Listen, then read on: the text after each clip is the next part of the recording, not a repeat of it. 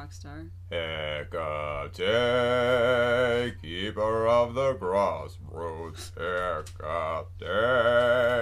You sound like that guy from. Mm, Once there was this girl who got into an accident, didn't go to school, but when she finally woke up, his hair had turned from black to bright white.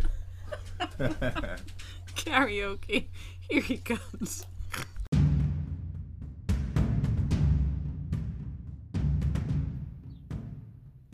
Welcome to Hoof and Horn, a witches podcast, where we talk about witchcraft, paganism, music, the occult, and whatever else we want.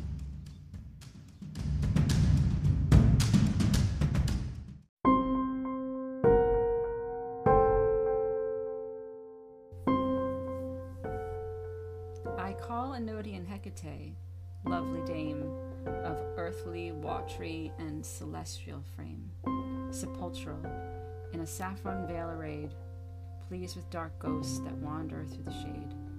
Persian, unconquerable huntress, hail, the world's key bearer, never doomed to fail.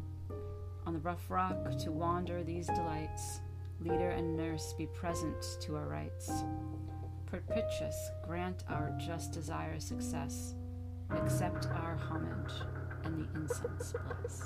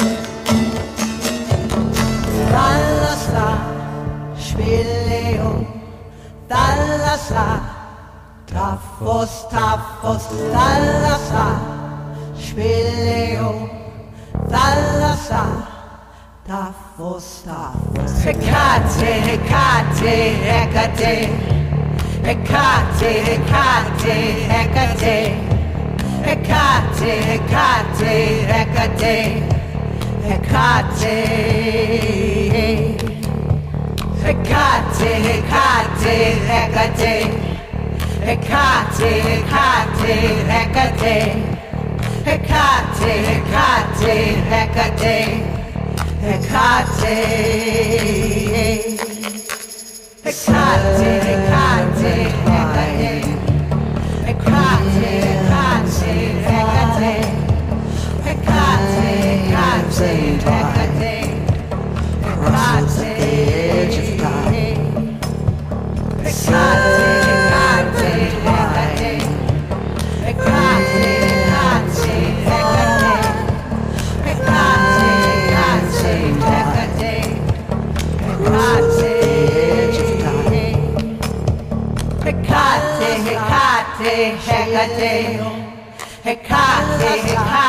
Hecate, Hecate.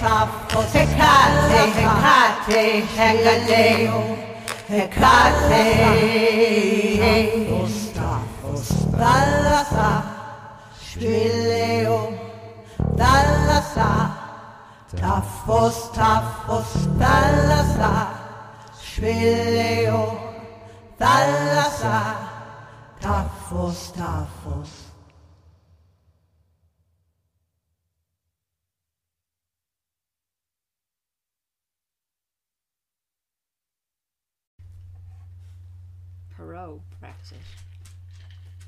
Hello, T Rex.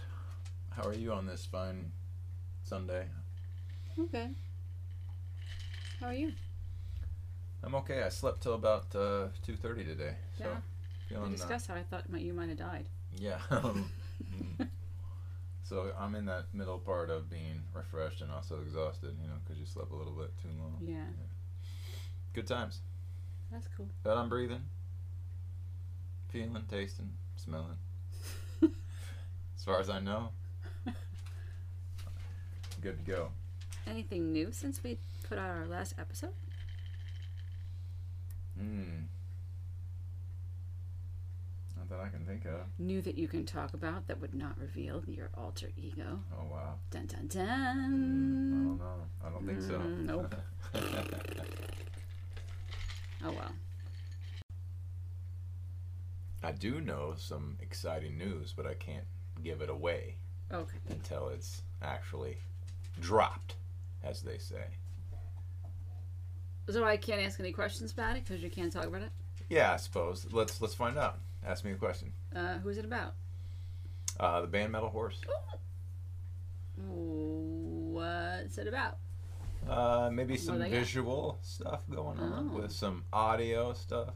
Oh. Some people call it a music video. What? Another one? Yeah, and this one's uh, done by a really, really good director, Mm-hmm. and uh, it looks, you know, the first one I think they did with uh, like just iPhones and or uh, maybe a It was a regular camera. it was a camera, but it was just one type of camera, right? Yeah. And this one is done with several shots. Um, I think they used a drone in it. Mm-hmm. So when that actually comes out, I'll definitely say something about it. Which it's very soon, so definitely bef- next time we're next on time, here, yeah. yeah. for sure. So that's Exciting. exciting. I also heard some exciting news because these are just bands that I follow. But uh, there's a band, the Black Market Vinyl, that we've played on Mhm. here before, and they are just about to release their second album. That's exciting. And Metal Horse is, uh, I think, about to release a, a new album too. Everybody's been musically uh, working during the um, Quarantine. yeah. Yeah, I wish that uh, Zoom and all that shit had better audio stuff because then Yeah. I felt like I could have done a lot of stuff during Yeah. this. But when your bandmates are, you know, off time a- and you are, just because the audio won't right come because through. it's like the way that it's coming through. I noticed that in Ritual, we had to have other people close Right. their ca- their um, sound off because it was just everything was all off. But yeah, I almost don't want that to get better because then if it does, No we're one will gonna be do like anything. living like freaking WALL-E. Right. No one's gonna be getting up out of their little floating lounge chairs, Mhm. flying around, having conversations and doing everything like a big blob. Yeah. So Just sit in one room. You can shit in your chair. Yay. Can't wait. Some suction tube. We're like three it. minutes from it anyway. I mean, hello, Amazon, internet, everything's in your hand. Oh yeah. Neat. We're just not living on a ship waiting for the Earth to, you know, chill out since we ruined it. So does seem like if something happened to kind of slow down the progress, it might be a good thing, you know? Get back to the old ways of things. mm-hmm. I mean, we were just talking the I other mean- day of how there's there's a plant to cure you for everything, but then we take that plant and then we synthetically make it this thing, and then we charge money for it. and Then we probably put shit in there that doesn't need to go in there as well. right.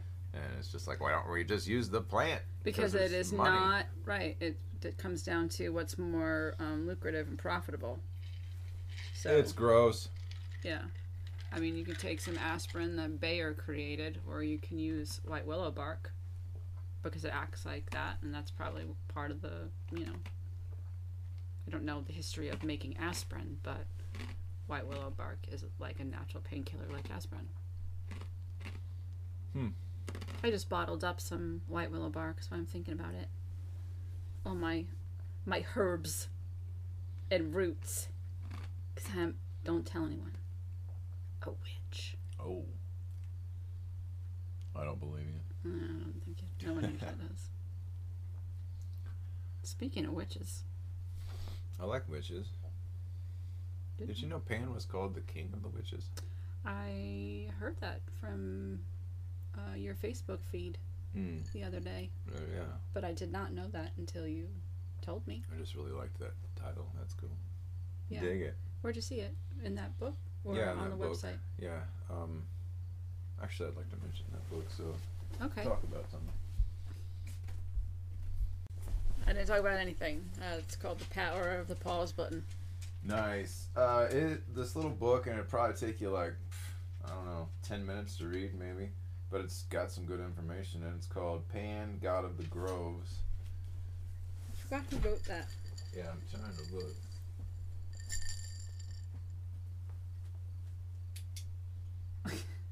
Uh, it's on the from inside. Porcos Books by Oh, Helfurian Lontari. there you go. Lontari, yeah, Helfurian. I was gonna say I know this person from Facebook. It's been a long time since I bought those. I have one on Pan and one on Hecate and another because I know I have three and I don't remember what that one is from. But it's kind of like a little, probably self-printed book booklet, and Horkos books. Yeah, but I it, thought it was cool. yeah, that's where I read that, and it, it is cool, and it's a little. It's like the little tiny Bibles, you know. The chiclets. Yeah. Drop those around town. Right. They'll, it'll be in the banner graphic in like three minutes. That's the local paper. oh, K. Street from here. hmm The graphic of banner, the Daily Bugle, Yes, the Daily Bugle. Sorry. Daily Planet. Do you know that I worked in the building that was the Daily Planet oh in yeah, the movies? nice man. Yep. And you'd go in and that big revolving earth thing in there. Mm. It's on 42nd Street between, oh shoot, cross street, I don't remember. Maybe it was like 5th and 7th, or 7th and 6th, maybe. That was definitely 42nd Street. Is that called the Flatiron? No, the Flatiron is that sort of triangle shaped building that comes to kind of like a point, Mm. and that is downtown more, more I've- like in the um, teen, high, low 20s, high teens, around that sort of area. I think in the Spider-Man uh, PlayStation video game, the Flatiron was the Daily Bugle, Oh, and that's why. gotcha. Well, it's a landmark building. Sure, sure, sure. I've always wanted to be on the inside of that building and like the point. I want to see what that room looks like Mm. on whatever floor. But I think I only went inside it once, and it was like the basement or something. I don't know. Uh, was uh, Pee Wee Herman's bike down there? It was. They went all the way to the Alamo, but they should have just gone to New York City and gone to the Flatiron Building. Yeah. There. That's probably gonna be really loud. Chomping on the ice. Oh, I always forget about that. Sorry, man. Just fucking deal with it, all right?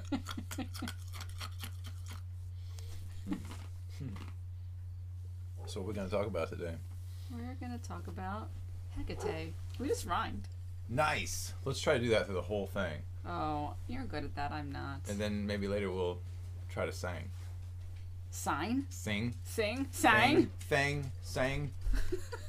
That's right. Let's not do that then. then. Well, we played a song about Hecate before we started. You're not gonna start your thing. Mm. I know that dogs herald her arrival, but nobody needs to hear your mouth, Yeah. Miss Zoe. That's crazy though that we just started talking about it. She. It's the first time you've said anything. Lay down, man. It's cool. So yeah, Hecate, Hecate. How do you say your name? Uh, Hecate. I think that you were telling me though. I recently learned this. I guess I should say Mhm. um, that it's pronounced in some places with an e in the beginning. Well, y- yeah, like the way you, you write her name in Greek. It's there's an the epsilon, the Greek Oh. e. Um. So is that so- said Hecate? Yeah. We I don't know where the H would have come from, but it's there. Um, and I've heard a lot of people say it differently. Um, Hecate, Hecate. Um. Hecate, I've heard Hecate. Um, Hekau. Hekau was really from one chant. Oh, okay. Yeah, it's a um, Assembly of the Sacred Wheel chant. That Hekau chant. And they're kind of making them. What I'm told from from Evo is that it's like the sound of crows. Hmm. Um, I've heard Hecate, Hecate, Hecate, Hecate, and Hecate. Ooh, I like Um, he- Hecate. Hecate. Yeah. So when I started out as a, a you know, even before being a, a votary of Hecate or Hecate, um, I always just said Hecate because that's what I heard. But in my practice now, when I talk to her, I say Hecate. And then when I talk about her, I usually say Hecate because it's just habit. Um, but really, maybe we're all saying it wrong. And, You know, for my name, I answer to a lot of different pronunciations of my name. You know, and and the different spellings of my name have have been varied, Mhm. and I'm always going to answer to it if somebody says, you know, Tamara, I, and I know they're talking to me, you know, or Tamara, you know, I know they're talking to me. They might not be saying it correctly, but I'm not going to ignore them. So I feel like she gets it, and whichever way you feel called to say it, um, say it. But most common these days is Hecate and Hecate. That's the yeah the one I think that everyone that I've heard talk has said Hecate. Mm-hmm. Where's she from? So you're doing good. So is she Greek or not Greek? That is the question. Yeah. So I feel like uh, I started out in the, you know, a lot of people were talking about how she's not really Greek, but adopted by the Greek pantheon, the uh, Olympian gods like Zeus and Poseidon and um, the family, Hades, you know, Rhea, Kronos, those, those Olympians. Um, and actually, Hecate is a Titan classified as the Titan and not an Olympian, um, but chooses in the war against the Titans and the Olympians to fight on the side of the Olympic gods, aka on the side of Zeus and his family, um, and utilizes those torches that she carries as weapons Nice. which is very interesting. But you know, to say I think the, the bigger question is whether she's Olympian or not, and she's not Olympian. But from you know the way that we see the Greek world right now, the, you know when we look at the map of Europe, there's a space that's called Greece. You know, but back in the day, the Greek world was you know from the coasts of um, Mediterranean side of Spain. There's settlements all through northern Africa, going all the way further out into into Turkey, up into the Red Sea, and so the Greek world is actually a lot bigger um, than it would be today.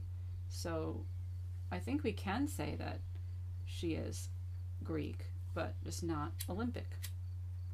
She doesn't have a a throne on Mount Olympus.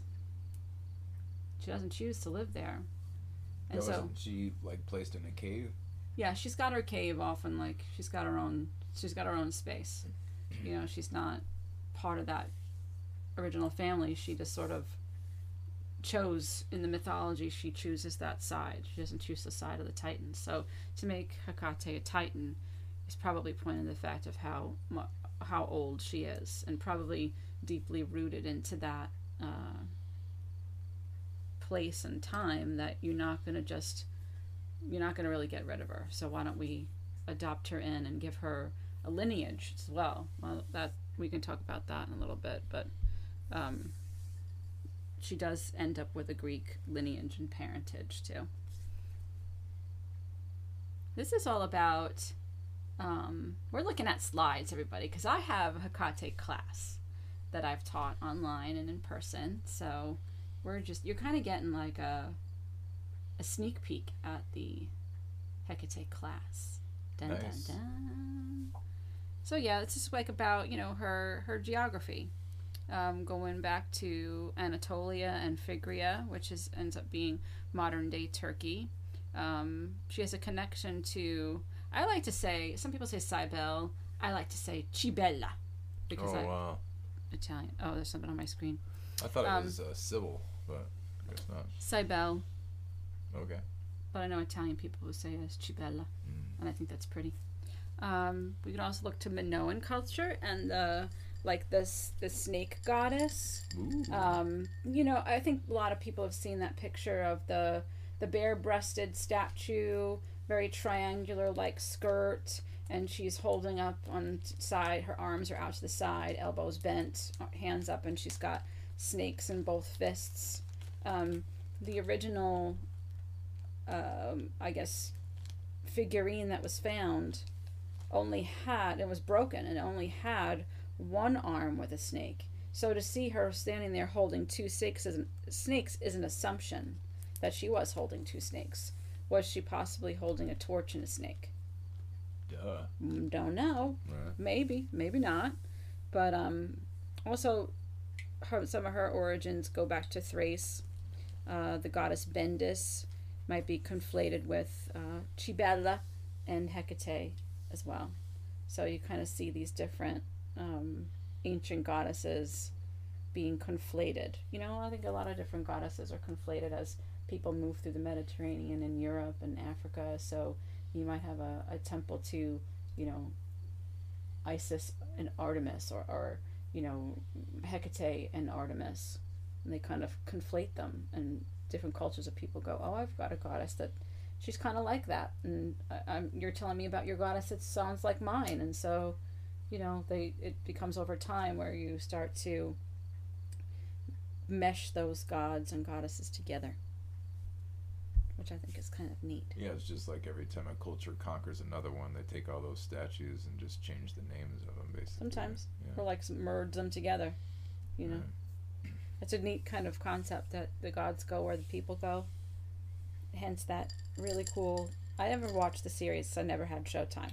But uh, American Gods, Mhm. the book, um, was a really great concept. I really liked it. I read it when it back in the day. Hey, um, but that the gods travel where people traveled and then since they weren't being worshipped anymore you know like, like they got to get jobs and stuff like that and have stuff to do of course zoe She's heralding her arrival, Chill. y'all.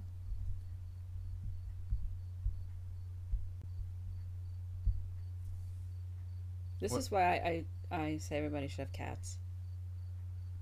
Sweet little Well, meows. I have a cat, but Yeah. You're a dog person. Nothing against you, Zoe, but you're loud. Okay? Shut up. Absolutely. So, uh, what kind of did she have temples, Hecate? Yes, she did. Yeah. Yes, she do actually, because some of them still exist, even though they're not they're not running, they're not functioning anymore. She actually had quite a few when I had, you know, done the research. Um, I was surprised at how many and how far those the the range of like distance that those um, temples appear. So our largest one was in modern Turkey in Caria in a in a town called Lagina or Lagina or however you want to say it. I like Lagina. Um, that was actually the last major temple built in the Hellenistic Greek period, which is pretty cool, if you ask me. It is quite large, and and it's all of course in ruins, and you can work your way to getting there. You know, you might have to hire a bus and a private car to get you out there, but it's uh, still in existence, and you can kind of walk the the temple complex that was a, a temple solely to her. A lot of times you find smaller temples within temple complexes of other gods, where it might be like a temple of Zeus, but there's a small temple of another gods in, in that complex. But this one was all was all dedicated to to Hecate. There was also one in Stratonachia, and it was within uh, somewhat walking distance from Lagina, and we have record of there being a processional. You know how we like a processional Oh yeah. um, where a young maiden, a young girl, would carry this key from Stratonachia to Lagina um, on a processional highway with, you know, singing and music and sprinkling of wine at the gates. Ooh. Yeah. Um, then there was also another one at Miletos, and that's 50 miles north of Lagina. Uh, there were some in Libya, mo- like modern day Libya, inside a temple of Apollo. Um, there was one in Athens, and here we find her as the three formed um, Hecate as opposed to the single bodied, single formed Hecate. Um, and it was in the temple of Nike at the Parthenon. And I think that might have been a one that there was a warning. It might have been of Hecate Phosphoros, so light, and there was a warning to not look directly at the statue in the sunlight because it would blind you Because of what it was made from and the sun hit it. You know, to, you know, I think that's pretty nifty. Hecate Phosphoros, and it's made of something that reflects light so much that might damage your eyes. It's no longer there. There's just a um, a marker that has her name in, in Greek, so you know where it was. But its statue isn't there. The temple really isn't there anymore. Um, so yeah, they gave her a parentage. They gave her a family. In the Greek. In the Greek, you know, theogony. Okay. And that's, Pantheon. Well, yeah, in the pantheon, but like the the first original times we see her written down, or really anything of the gods written down, is in Hesiod's Theogony, which I think is the seventh to eighth century before the Common Era. And Hesiod was like a you know shepherd farmer dude who actually knew how to write, so not a lot of people did. Right. Um, so that's the first time we see all the the story of the gods and the families and some of those myths written down. Um, and in that, it gives Hecate the parentage of her father being Perses and her mother being Asteria. And Asteria's parents are Coeus and Phoebe. Coeus and Phoebe have two daughters, Asteria and Leto. And Leto is one of the uh, goddesses that Zeus gets with because Zeus gets around, right? Oh yeah. And if you know your Greek mythology, it's that Leto is running around pregnant, and Hera is pissed, as she usually is. And she's so mad that she makes all of the land promise her that they will not give her any shelter to have her babies.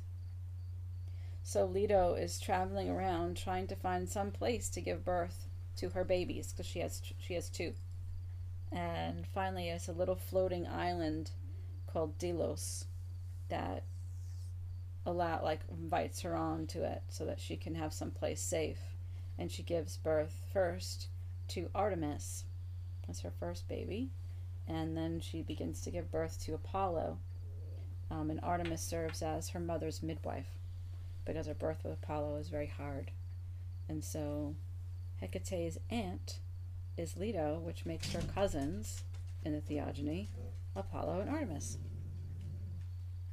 What do you think about that, Zoe? Yeah You in she agreement? Acted like she had something to say, didn't she? she did. You left out that part where Yeah, I kind of like that. Um, maybe it's because it's like, ooh, it's a cousin thing, but those are her cousins. Doesn't she have, uh, in some pictures, uh, different animal heads for her face? She does. Well, like uh, I remember a snake, Mm-hmm. Possibly a horse, Mm-hmm. possibly a, a hound of some sort. Yeah, dogs. So you see different combinations of that.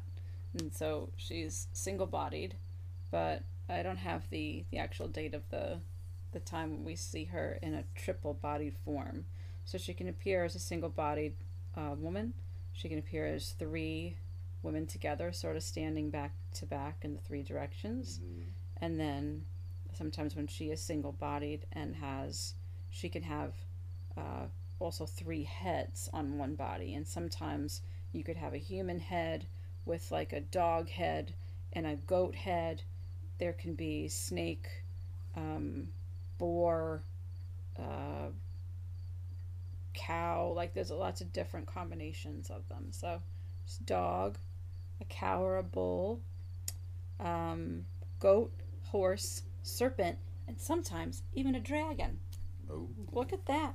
Mythological creatures. Mythological. Byzantine Encyclopedia, the Suda, 10th century. Dragon head. But I think the thing that maybe irks me the most is um and and I'm sorry if you're one of the ones that are, that's out there doing and, th- and seeing her this way. And I'm not going to knock anybody's um, experience with her as a crone, but the insistence that she only is a crone or this neo pagan idea of the maiden, the mother, and the crone is quite a modern thing. And I don't like to classify my goddesses like that. Um, I don't like to be, you know, as I get older pigeonholed into. yeah you know if i it's because that's really just revolving around the fact that we can like pop out a baby maybe you know maybe but for women that don't want to or femmes or people with a uterus that don't choose to or can't it's just narrowing us down into baby machines and maybe some femmes and women want to do other things with their lives other than reproduce right mm-hmm. then what happens when we're past that reproduction age we're just suddenly old and useless and in the corner. Like that's what our Western society puts us at. But to just see and classify Hecate as a crone is not paying attention to how she has always appeared since classical times. And in my class, and I guess and maybe I'll use this picture as our as our um, icon for this episode, and I'll put it in the show notes. When you go and you know in the class, I have people just look at this picture for a while and tell me what they see.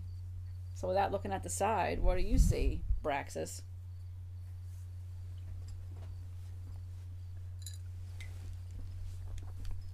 She doesn't look like a crone in that picture. No, because she's not. She's always a maiden. She's always been seen as a maiden. I She's was young. kinda- She's beautiful. I'd place her in about mid twenties. right? Yeah, raise an eyebrow at that. That thought. Pig. I always, I always pictured uh, that maiden crone and uh, mother, right? Mm. As like different states of like thought, like the crone being full of wisdom. Sure. You know, you've lived a life, and now you can, you're in a stage of enlightenment a little bit, right? And then the mother is different than that, and still curious about the world, and and then the first one is just being able to see it with you know new eyes Yeah. in any situation or the world or the universe Yeah. or whatever. I just always thought it was those three, not so much the age of what was Right. going on there, but it, I totally I like that way of, of looking at it that way, and I think I wish more people did. If I were to, you know, she's often put in that um, maiden mother crone category with Persephone and Demeter, right? Or Kore who becomes Persephone, and Demeter and Hecate. Um, and I wouldn't classify Persephone as the maiden and Demeter as the mother and Hecate as the crone. I would shuffle it around a little bit and put Hecate as the maiden and Persephone as the mother and Demeter as the crone. Because who goes through that transition from one thing to a new empowered thing? It's the Kore or Persephone, right?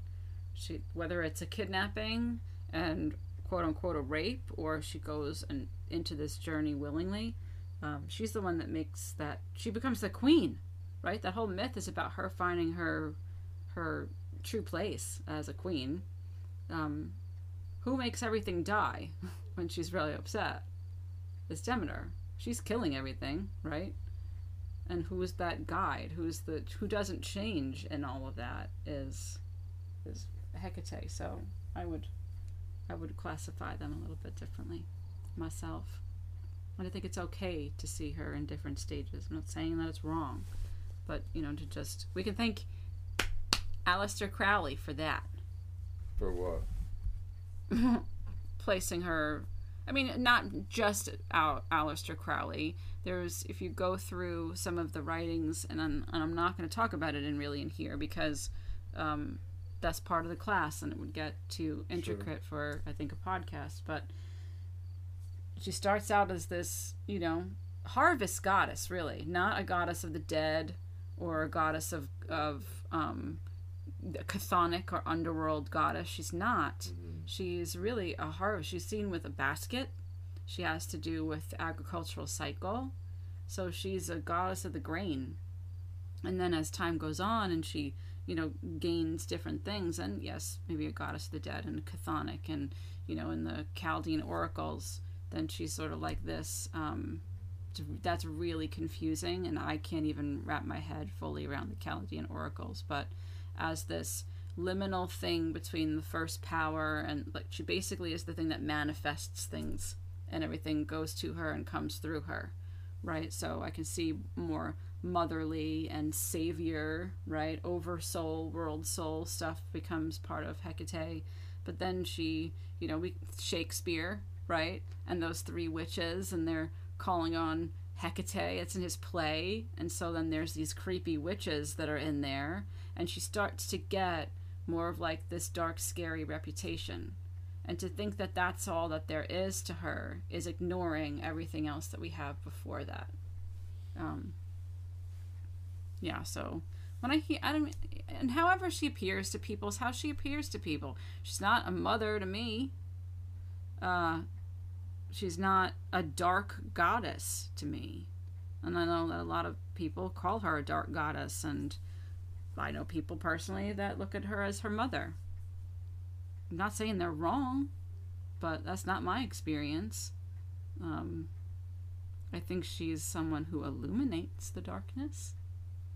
She got torches Wisdom for a reason. darkness, Hey now, hey now.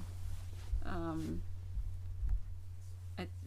the we were just talking before on our little pause break about her epithets. What's an epithet? As you chew ice. it's a title that gives a description or denotes an honor or praise. That's right. In Greek polytheistic religions, it's also an aspect or a focus of a divinity's powers that a person is petitioning. So you can work with Hecate, Hecate, or you can even narrow it down a bit more to say Hecate, Korotrophos, um, Lampadios, and various others. There's a really great list compiled. If you just go to Google and you put in uh, Hecate epithets, you're probably going to get a blog post by Matt Oren from his blog For Puck's Sake. And he compiled it along with someone else's work as well um, into a crazy long. There's so many. It's so amazing to me. Um, I pulled out a few here that that I just maybe the the ones I felt most called to. You know, um, Brimo is the angry one, and that's one an aspect of Hecate that I've worked with before. That was gonna is gonna rip all the shit down. Um, she's kind of terrifying. That's one that's got an owl head, um, a dog head, and a serpent head. There is no human head on that on that depiction of, of Hecate Brimo. There's Cathonia, Chthonic. Could you not dig your claws into my foot? Cathonia. That's what I'm going to call your dog from now on. The depths from hell. The nails.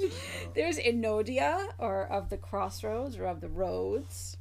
Um, I should probably work more with Genetyllis because that's the midwife or the birth helper.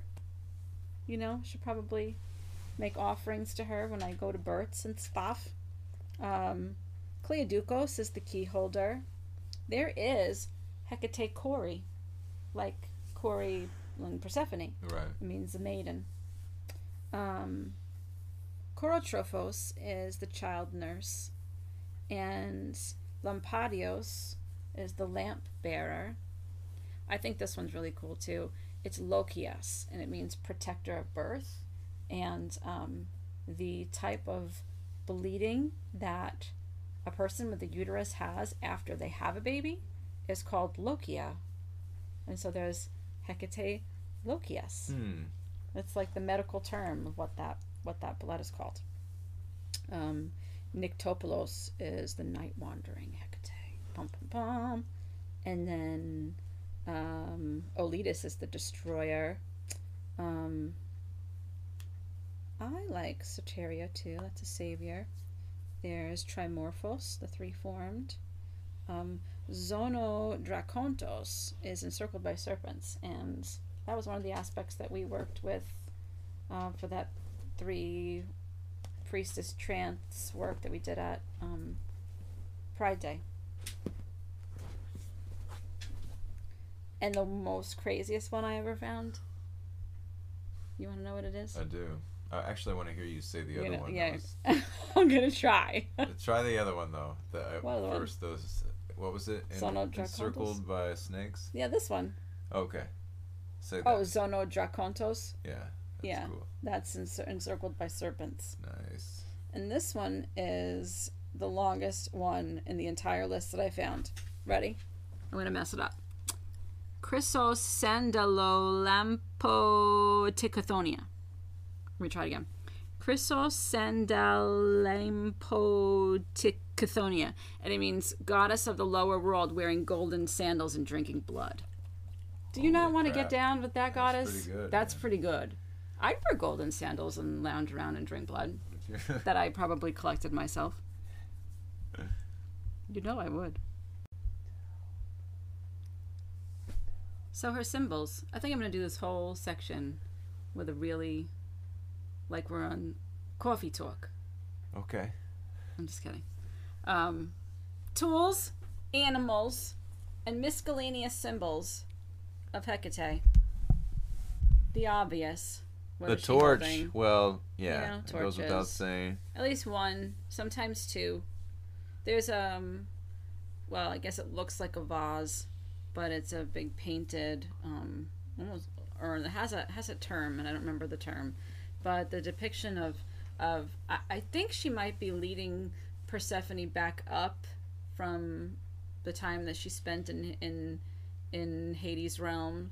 And there's you know there's Hermes there's uh, Demeter's and the is painted on it. It's in the Metropolitan Museum of Art. It was like one maybe one of two things that I could ever find in that whole section of that museum. But they have that one. I'll put that in the maybe in the website too. But she's holding two torches, so she's kind of leading her back um, to the upper world. She sometimes holds lamps like lanterns. She'll have a blade or a dagger. I've definitely heard of her having a key before. Mm-hmm. Jars that she holds. Ah, that's why What? she sure got us. Why? Right Because all the jars. Jars, yeah. you should see the amount of jars that I was dealing with before I got here. if that would have said jars and shiny things, I would have. yeah. I've never seen her with a whip. Yeah, we're going to talk about that whip. Okay. We don't have that much information about it, but um, what I have found makes sense. The animals associated with her, uh, you know, the one that's over here, flapping her, her yap more than she has for lots of other podcasts, so she just wants to talk about Hecate too. Are dogs. Dogs. Dogs and goats and black lambs. Dragons, bulls. Horse, which I think is pretty cool Yeah. and because um way before i so like i never worked with hecate up until becoming a votary of hecate. Um so that's about a good 12 years of time of coven work and public rituals and open rituals of no one ever working with hecate and then all of a sudden this. But before i did that um i was taking a, like a seven month course and part of that was you know discovering what your underworld guide was. And when i did the meditation and went down there what i found was a horse. And it really was quite confusing to me. But it also i took it to be something that was real because i would never pick a horse. I've maybe been horseback riding twice in my life I'm not like that girl who had like horse statues on her dresser You, know what I didn't mean? draw horses during I didn't class. draw horses. Horses were not my thing. You know, if I went down there and found a cat, I know I was probably influencing it. You know, mm-hmm. but I had this horse, and so then the, the teacher of the course said, you know, told me to go watch a horse, a, a, like a, a horse with her baby colt, and so I went, went to YouTube and just looked up horse videos, and I realized, and for that part of my life when Aiden and Kieran were very little, it was basically like chasing them around, like how she corrals her her colt but then going further on my path and then finding this and then a horse being one of the big animals associated maybe not as as much as dogs are but the even a horse headed you have horse headed hecates too. So i thought that was pretty cool. Um, she has been associated with the lion hydras wolves snakes and the mullet fish Whoa, do they have mullets? yeah they do. Are they uh, business up front, party in the rear? what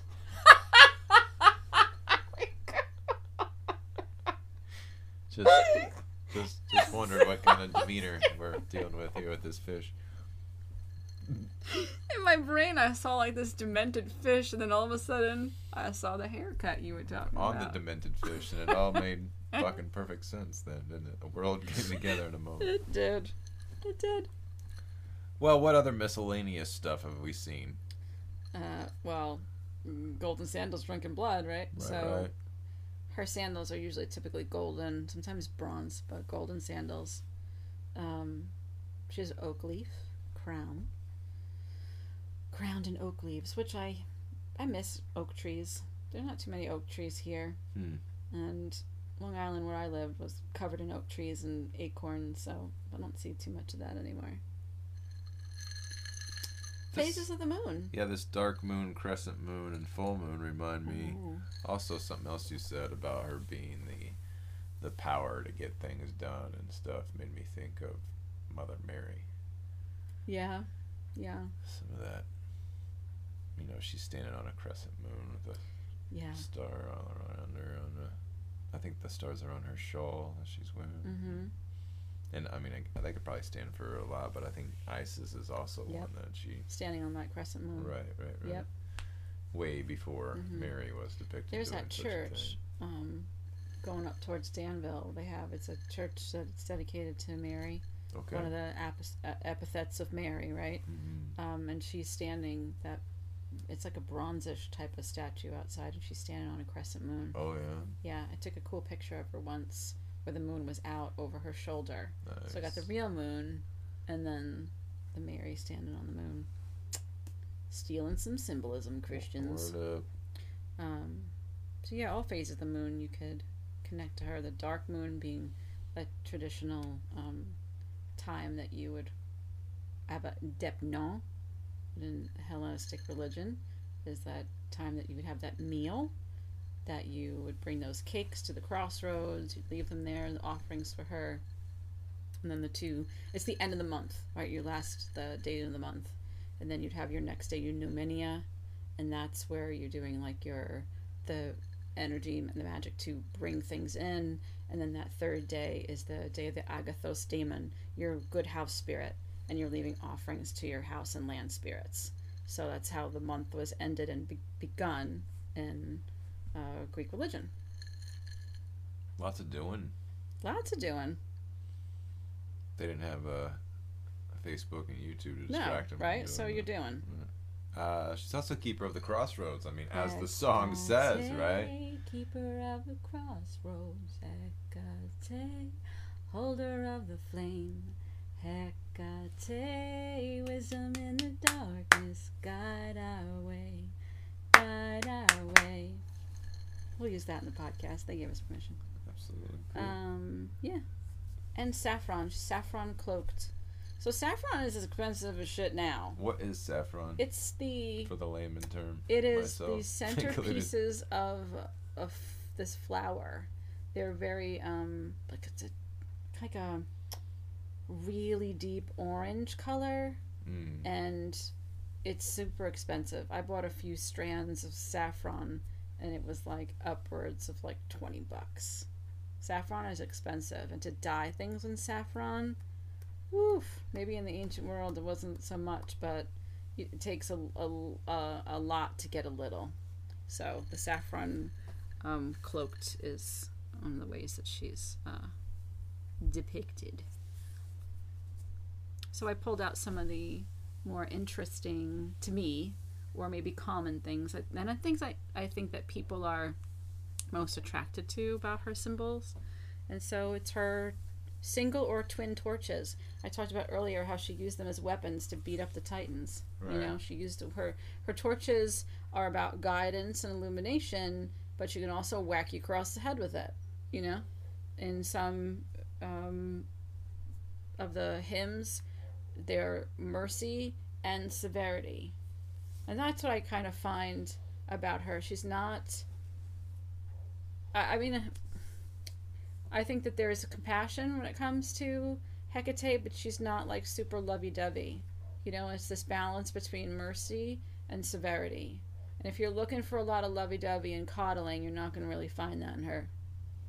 So, you know, kind of know that now.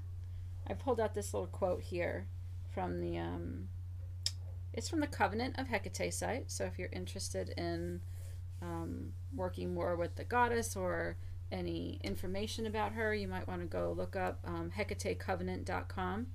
And this is about her torches and Hecate's role as cosmic soul in the Chaldean oracles. The two fires of her torches acquire cosmological significance. One fire is of the ideas from the first intellect, and the second fire is the demiurge, who shapes and forms the material world. As the bearer of these fires, Hecate separates them from each other. She receives the first fire and transmits it to the lower world, where it becomes the second fire of the demiurge. So even there, she's kind of like this lim- liminal thing that is manifesting, creating and manifesting the world, which is cool. Of course, her keys. I got one of her keys and a torch, right? She's known known to carry keys since ancient Greek times. When we think about keys, we're like, oh, give me the key to open something, right? Or lock something up. or lock it up. What do you got to lock up? What do you got to hide Secrets, away? man. Secrets, Secrets. things that you're not ready to deal with. Skeletons, yo. Mhm. Things that you no longer want to have affect you. You can work with Hecate to lock those things away from you. Uh, she's in the hymns, the key bearing mistress of the world. And I had mentioned that key bearing maiden that walks from Stratonicia to Lagina. She's the guardian of doorways. You'd find her in those uh, doorways or gateways to towns, cities, other temples, people's homes, because that liminal space is the idea that it needs to be protected. So, like Hermes, she protects those liminal spaces.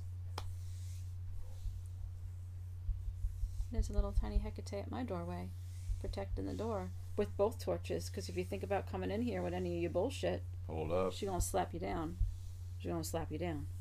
How about the crossroads, Braxis? Yeah. Yeah. You said something Three- earlier. What? You know, when I think of a crossroads, it's a four way, but obviously it could be a three way. Three way crossroads.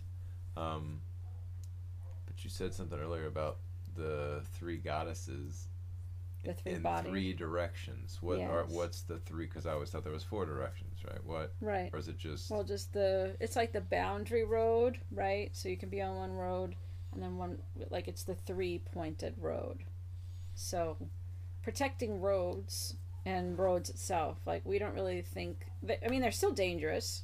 You get hit by a car if you're a pedestrian, right? Mhm. You how many people are injured and die in road accidents, right?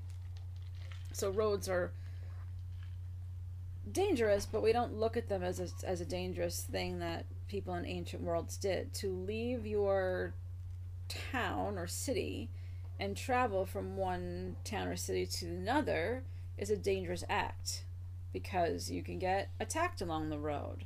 There's, you know, not so great people maybe along the roads. What's going to happen? And so to have a goddess that's going to, or even the Herms, right? Uh, the stone Herms, it's Hermes, god of travel, right? To petition liminal deities that are going to get you safely from one place to the other. People that were like murderers or the poor, they might not be in the city or the town. You might even have buried people that were poor and couldn't afford a proper burial, or people that were murderers or did or criminals or buried at the crossroads. Because so the idea of ghosts and angry spirits and, and the restless dead being at the crossroads is a serious thing. And so then you have this goddess that's protecting the crossroads, helping you transition from one place to another, but also keeping the restless dead. Like they become her retinue of uh, spirits. And so she's kind of keeping a, like that in control and them in kind of control. So three or four way crossroads. You leave offerings there too. If it was a food offering, the in back in, in the day, the the poor might that'd be that'd be a place like you know that you could go to get a meal at the end of that month, right? Would be those meals would be laid out at those crossroads. And it doesn't matter if people ate it. It doesn't matter now if like animals eat it. Don't leave bullshit on the crossroads, kids, you know? Don't leave your candle stubs. Don't leave trash that you think is an offering. If it's not biodegradable or safe for an animal to eat or a child to come across, all you're doing is littering. So leave things, you know, safe food, not your candles and and not your your trinkets. You might have to make That's a for little your own altar at home. Yeah, it absolutely is. Don't, you know. I come across it, I'm picking it up. You know, and I know absolutely people, especially, you know, across the big pond that are, in, you know, living near sacred spaces and mounds and stone circles and such. They're not letting that shit sit there anymore. They're scraping up your offering. They're picking up your tea light candles. They're taking your, you know, the strings you wrapped around a tree that's just going to damage it, and they're taking it down. So, um, think wisely about the things that you leave at the crossroads. The dark moon. We talked about the deipnon earlier. It's called, it means evening meal. And so, if you want to start working with Hecate, and we're going to talk a little bit more about that, it's Hecate's supper. And that's that ritual meal for Hecate, the restless dead. S- What is it? Say it again. deipnon. Okay. Yep. And you'd leave this at the crossroads. So, you know, don't leave it on paper plate. When I put anything, it's those, excuse me, eggs and honey. And I just kind of put that out there. I'm sure maybe a raccoon or something might come along and nibble on it. Um, and it's the way that you end your month or check out month. Because that's Because it what is. it is. It's a month. What? Dogs! Then the earth began to bellow, trees to dance, and howling dogs and glimmering light advance ere Hecate came. And that's in the Aeneid by Virgil. So, right when we started this podcast and mentioned her name, The dog started the dog started a howling. Signaled by dogs howling. Yeah, That's what I've always wanted. Just walk into a room and have all the dogs start howling. Start howling? That'd be fucking Yeah. dope, wouldn't it? it would. It would. Um, black dogs were sacrificed to this goddess Enodia, who was later conflated with. So then now you have Hecate Enodia as the goddess of the um, roads. That's Enodia, and black dogs were sacred to her. So while you should not be running around sacrificing any black dogs Negative. to Hecate, I think we've kind of moved on from that. What you could do instead is to make offerings of dog food and maybe things that a shelter with dogs might have. Maybe more special if there's a black dog there, but all dogs are sacred to Hecate. Mm-hmm. So let me just talk about that whip. Whip it the up. only thing that I put on there is What, what whip? does a whip, Whip. whip, whip, Wheaton, Whip. Whip Wheaton? Why do you say it like that? whip. Whip. What is a whip? It's What a does car, a isn't it? A whip symbolize to you? What do you think when you see whip? I think fucking Indiana Jones and the Temple That is exactly what I have. And so, how did Indy utilize that whip? For all kinds of different shit. True. Used it as a weapon. He used it to fucking hit himself in the chin and give himself a cool scar across his chin. he, he did. he used it to swing around on shit. He used it to put out fucking torches or candles. hmm Oh wow! Now you So- think about it. He's really versatile. With He is that versatile whip. with that whip, but ultimately, it's a symbol of control, right? Oh, Take it to a, you know, you're talking about B and M and, and S and. Well, I guess if you want to use it like that Well, I mean, too. the- the but also thing, when you're when you get in trouble, right? When someone is in trouble, getting whipped, right? Whips were used on enslaved people, um, right? So it's a symbol of control.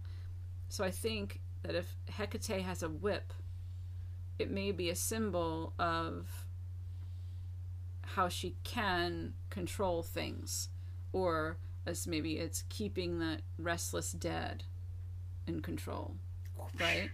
So if you have people that might have been murdered, or didn't have a proper burial, or didn't live long enough, did, left things undone, right? You've got those restless dead. Somebody's got to keep them under control. They have a job now with her, but I think, I'm glad they're not unemployed. That's great. yeah, they're definitely not employed. I give them offerings as much as I give her offerings, so they help people. Um, serpents. Serpents in the night. Yeah, she who's crowned with oak leaves and coils of wild serpents. The snake girdled and three headed, and the she serpent, and the snake girdled, round her horrible serpents, twined themselves among the oak boughs. So these are different quotes from things like the root cutters, from the Chaldean oracles, and from the Argonautica. We're scared of snakes. Somebody some. walks up to you and they've got like snake belts and there's snakes in your hair, you're gonna like, probably pause and pay attention, right? And snakes don't have legs. Sorry. It's, it's a great observation. Well, okay, pause.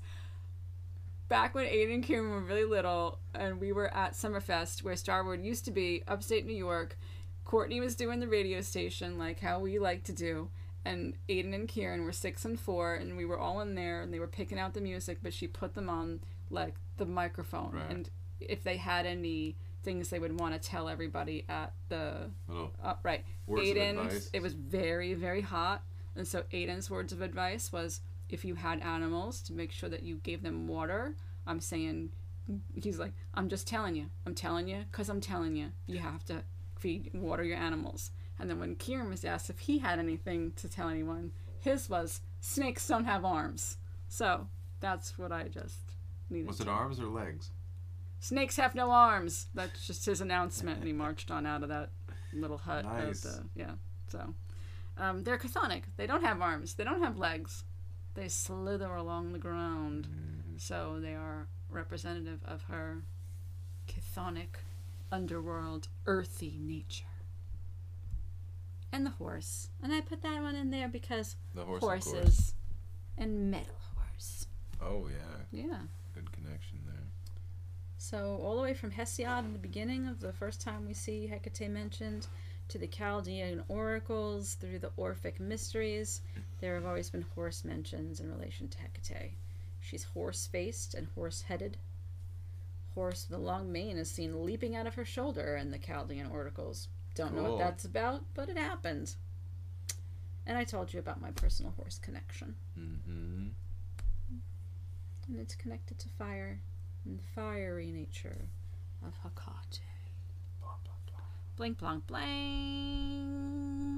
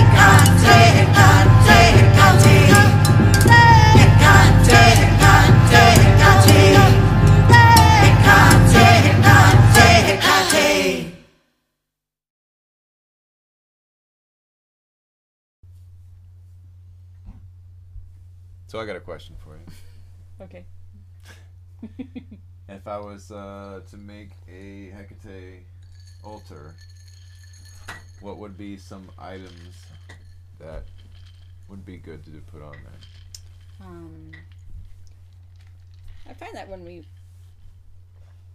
when people get a little bit, um, they question themselves a lot when it comes to offerings, and so I look at it kind of like you're shopping for somebody for Christmas or their birthday, and you want to get them something that they would like. So I understand the like, what do I bring her? What do I bring to this ritual, or what do I bring to put on the what's what what do I offer? And my my always my standard is, you know, bring something from your heart. So whatever you want to put on the altar that you feel called to put on the altar, you can. I think you definitely want to get to know the god or goddess that you are making offerings to because there might be some things that are a taboo that they wouldn't like and you might you know a- avoid those things. But the things that are classically offered to hecate would be a lot of food items. So eggs honey. Chicken. yeah, chicken is probably like a classified as a UPG, an undocumented personal gnosis. Mm. So I don't know if there is a classical document that Hecate likes chicken, Okay. but for the novices, stemming back to New York City, that chicken that was sacrificed at Samhain, and then we would often call upon Hecate at Samhain, even though she, would- you know, it's become kind of like one of her holidays. Again, pointing back to it wouldn't be a, a classical thing to call on her at Samhain, besides the fact that it's a Celtic holiday, but we would diverge into a different topic. Um, we would offer her that chicken, that sacrificed chicken. Yet no, for anyone that's listening, we did not do the sacrifice ourselves.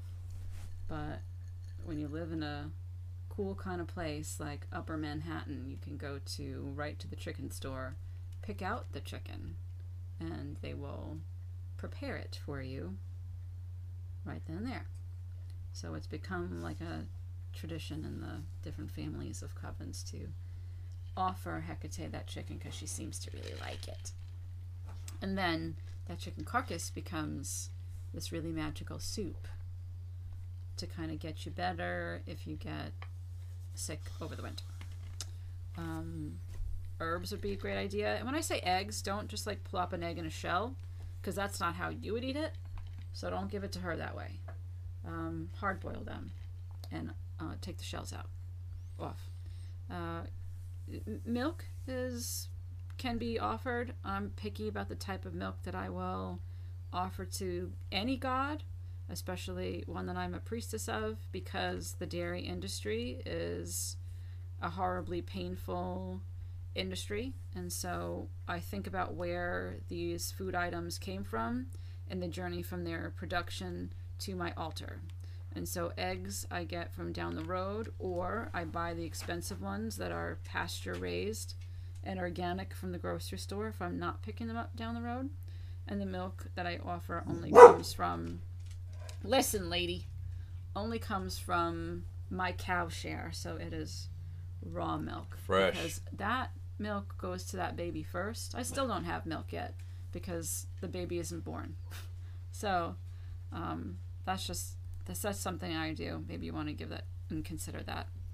Uh, water, wine, olive oil, Wine. I like that. Mm-hmm. um, garlic, cheeses, Who doesn't like cheeses? bread. Homemade bread would be really lovely to offer. Delectable cheeses. Delectable cheeses and sweet meats. Yes. um, and onions. You know, garlic onions they grow under the ground. So, excuse me, if you are especially working with uh, an a chthonic aspect of Hecate, that'd be wonderful to order offer some onions or garlic along with anything else. Um, yeah, so just consider where their offerings come from and and f- follow your instinct. I lots of times get flowers, and I like to buy flowers from the the sale bin at the Kroger Uh, because I feel bad for those flowers because I know that they're going to get thrown out soon. I so like. I rescue them and I get their like little liminal life from the store. Maybe they weren't the most beautiful still, but they go to my altar for a little while and then they go to the compost pile. And I think that's pretty. So if you're interested in working with her, how do you start? Start with your offerings Probably a right? good idea. that you've got to i mean I, I think it's important to know that you know if i never speak to my neighbor and i go knocking on the door and now i need like 20 bucks or can you watch my cats for the week while i'm in you know the bahamas they're less likely to be so willing to help me with anything if i don't build that relationship first and Go over so and give them a housewarming gift. yeah you know bottle Talk of to wine them, goes a long way for everybody. you Yeah. know. So I feel like if you, you know, when you just go to the gods and the shit hits the fan, Mm. you might get some help. But if you develop those relationships with your spirits and your deities and your, you know, your house spirits, your land spirits, whatever spirits you want to work with, and you're building that relationship, when you actually do need them, they're going to show up harder for you. You know, your best friend's going to show up harder for you than the neighbor on the corner that you never talk to. So you start with your offerings. You can you know, there are times where the offerings don't make it to the crossroads. I remove them from the altar. You know, I say, okay, I'm going to take this away. Please take your last of it. Obviously, it's not taking a bite out of these eggs, right? But it's the essence of the eggs, the honey, the garlic, the wine, whatever it is that I've left her. And once I've removed from the altar, it can go outside, it can go to the crossroads, or it can go in the trash down the drain. Meditate and do your path workings. Yeah, what's that thing that uh, you, or maybe you don't want to talk about that. Do you, you have kind of a mantra that you. Yeah, so that's a course that I took with Jason Miller. Uh, it's called The Sorcery of Hecate. It opens maybe two or three times a year. And so within that um, method of working, part of that is having to do a mantra minimum of 100 times a day. So um, just developing your, whether it's daily or weekly practice, maybe you're not there yet. So have it be monthly. Do it at the dark moon and the new moon. Have a deipnon. Leave things at the full moon. Part of the uh, in the Chaldean oracles was as the moon grew in in size, like from from dark to full, was the spirits that were people passing away, and that their spirits would go to the moon first, go to the Empyrean realms, like Hecate's realm, and as it filled up, once it was full and then it started to wane away, it was that the spirits were passing then to the the afterlife. Nice. So both dark.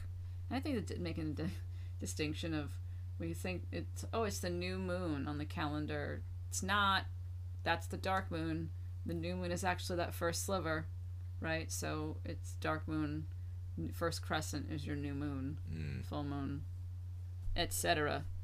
Um, I think community service in areas sacred to Hecate. I mentioned, you know, donating and taking care of dogs.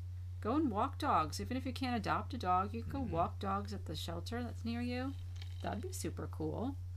Um, working with um, homeless, making donations to the homeless. Those are people that are in liminal.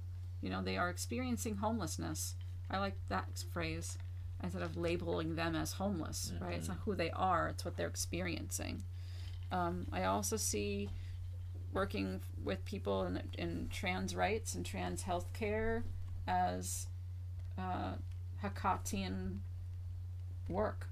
I don't work with people who don't accept um, trans people. I'm not welcome in my circles, and I'm not going to yours. Um, these are people I'm making a transition from one life to another life. How liminal and uh, sacred is that? So you can find community service areas sacred to Hecate and start doing those things. How, Definitely You know women's rights for sure. yeah, yeah, I definitely would would say that. birth, I work as I'm a birth worker, and so birth work is human rights, really. I mean, yes, it's women or femme or or birthing people's rights. Um, I just got my Know Your Birth, Know Your Rights course graduate tag right when we were on a break. Um, Boom. but really, men, women, and uh, you know non-binary people w- are born. So, how we get here and the state of our health when we get here, and the person who gave birth to us is a human rights issue. And so, while none of my clients really would know that that's part of my priestessing work, that's just between me and, and Hecate. Hecate Genetyllis, the midwife, right? Mm-hmm. So Lochia, um, that guardian of birth. So find a place. And finally, we can just talk about some resources if you want to go deeper with your work on Hecate. Um, there's a book which came out right around the time that I uh, started my votary training in 2010. Um, it's called Her Sacred Fires, and it is edited by Sorita D'Este and or D'Este. She might say her name is D'Este. Sorita uh, runs the Covenant of Hecate. Um, in May of every year, there is uh, uh, her sacred fires happens then, and it's sort of like a worldwide ritual. Um, the Covenant of Hecate website has lots of information on it, and the book, Her Sacred Fires, is sort of a compilation of a lot of different people that she had known at the time that were working with her, had experience with her, might have considered themselves priest or priestess or dedicants of her. So it's like a big edited book, but there's a really great timeline in the beginning that Sorita put in there um, that really sort of lays out Hecate's story and where you find her in literature, hymns, etc., etc.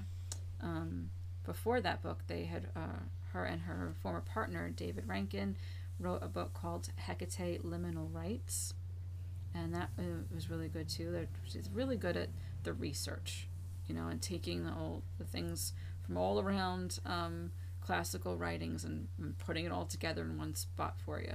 Um, she's currently working on uh, Circle for Hecate, and right now Volume One is out. It's very good. There's a book that I got from my university library. It's called Hecate Soteira, and it's by Sarah Iles Johnston, and it's really hard to read because it's about the Chaldean oracles. And so there would be times where I read a paragraph and I had no idea what I just what did I just read, and I'd have to read it again. You know, it's sort of like hold your head on reading. So, FYI, um, the Goddess Hecate by Stephen Ronan. You'll probably find that on the internet.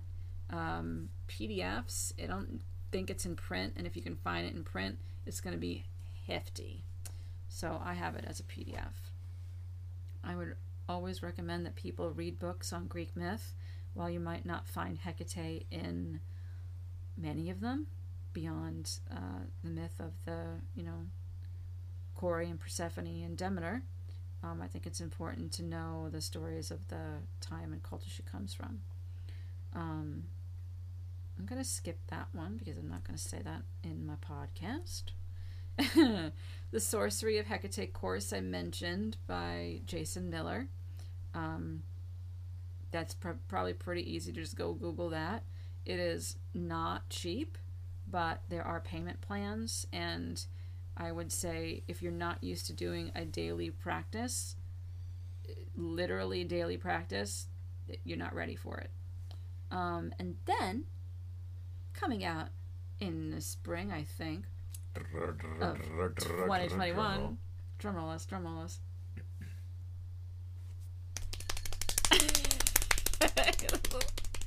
is a book called The Hecate Goddess of Witches by Courtney Weber, who wrote the Morgan book, Goddess of uh, Magic and Might, and the book on the Goddess Bridget, and who is our, or at least my, High Priestess. Tarot for one. Oh, yeah, she wrote Tarot for One. High five. So, yeah, that's not out yet. I've read it. It's good. And I think it's definitely. Which one have you read it? The the new one, the Hecate Courtney's one? book. Yeah, Okay. yeah, I read it. Um, definitely focuses on the aspect of uh, witchcraft and sorcery and Hecate being a goddess of witches. Nice. We didn't talk too much about about that in this podcast, but definitely uh, would be involved in magic. You know, you can sniff up the trees of Circe or Kirke and Medea, and uh, they were her priestesses and witches. And in their stories, they learn directly from Hakate. Cool. Are you gonna sing? Uh. Thanks. I thought you were gonna bust into song, but no. Let's belch. I don't know what song it would be. All right. Well, I guess we're gonna go now. We're gonna enjoy our mead. Indeed. And I can't rhyme it. I can't rhyme it. You're a better rhymer than me. Hey, was there any? Um, I think last time we had mentioned some emails from some people, and I just wondered. We did was- not have any fan mail this time. Really? Not No. one, huh? That's okay. No. So I would say like maybe they're busy. you know, maybe people are. But it's hoof.horn.podcast at gmail.com. You can leave us any commentary on our website, on our Instagram, on our Facebook. And if you've been working with Hecate, I would love to hear about it. Cool. Yep. Well, That's all, folks. see you later. Just crunch that ice a little bit more. Okay. Come on, give me a good one. Take us out with it.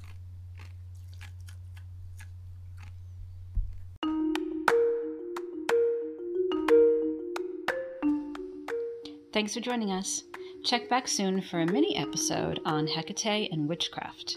We'll be discussing herbs associated with her, her connection to magic and witchcraft stemming thousands of years, and finally, I'll be giving everyone a sneak peek at a new segment called the Cat, Key, and Cauldron Herbal Spotlight. Please remember to share this episode with your friends and follow us on Facebook and Instagram. Bye, witches.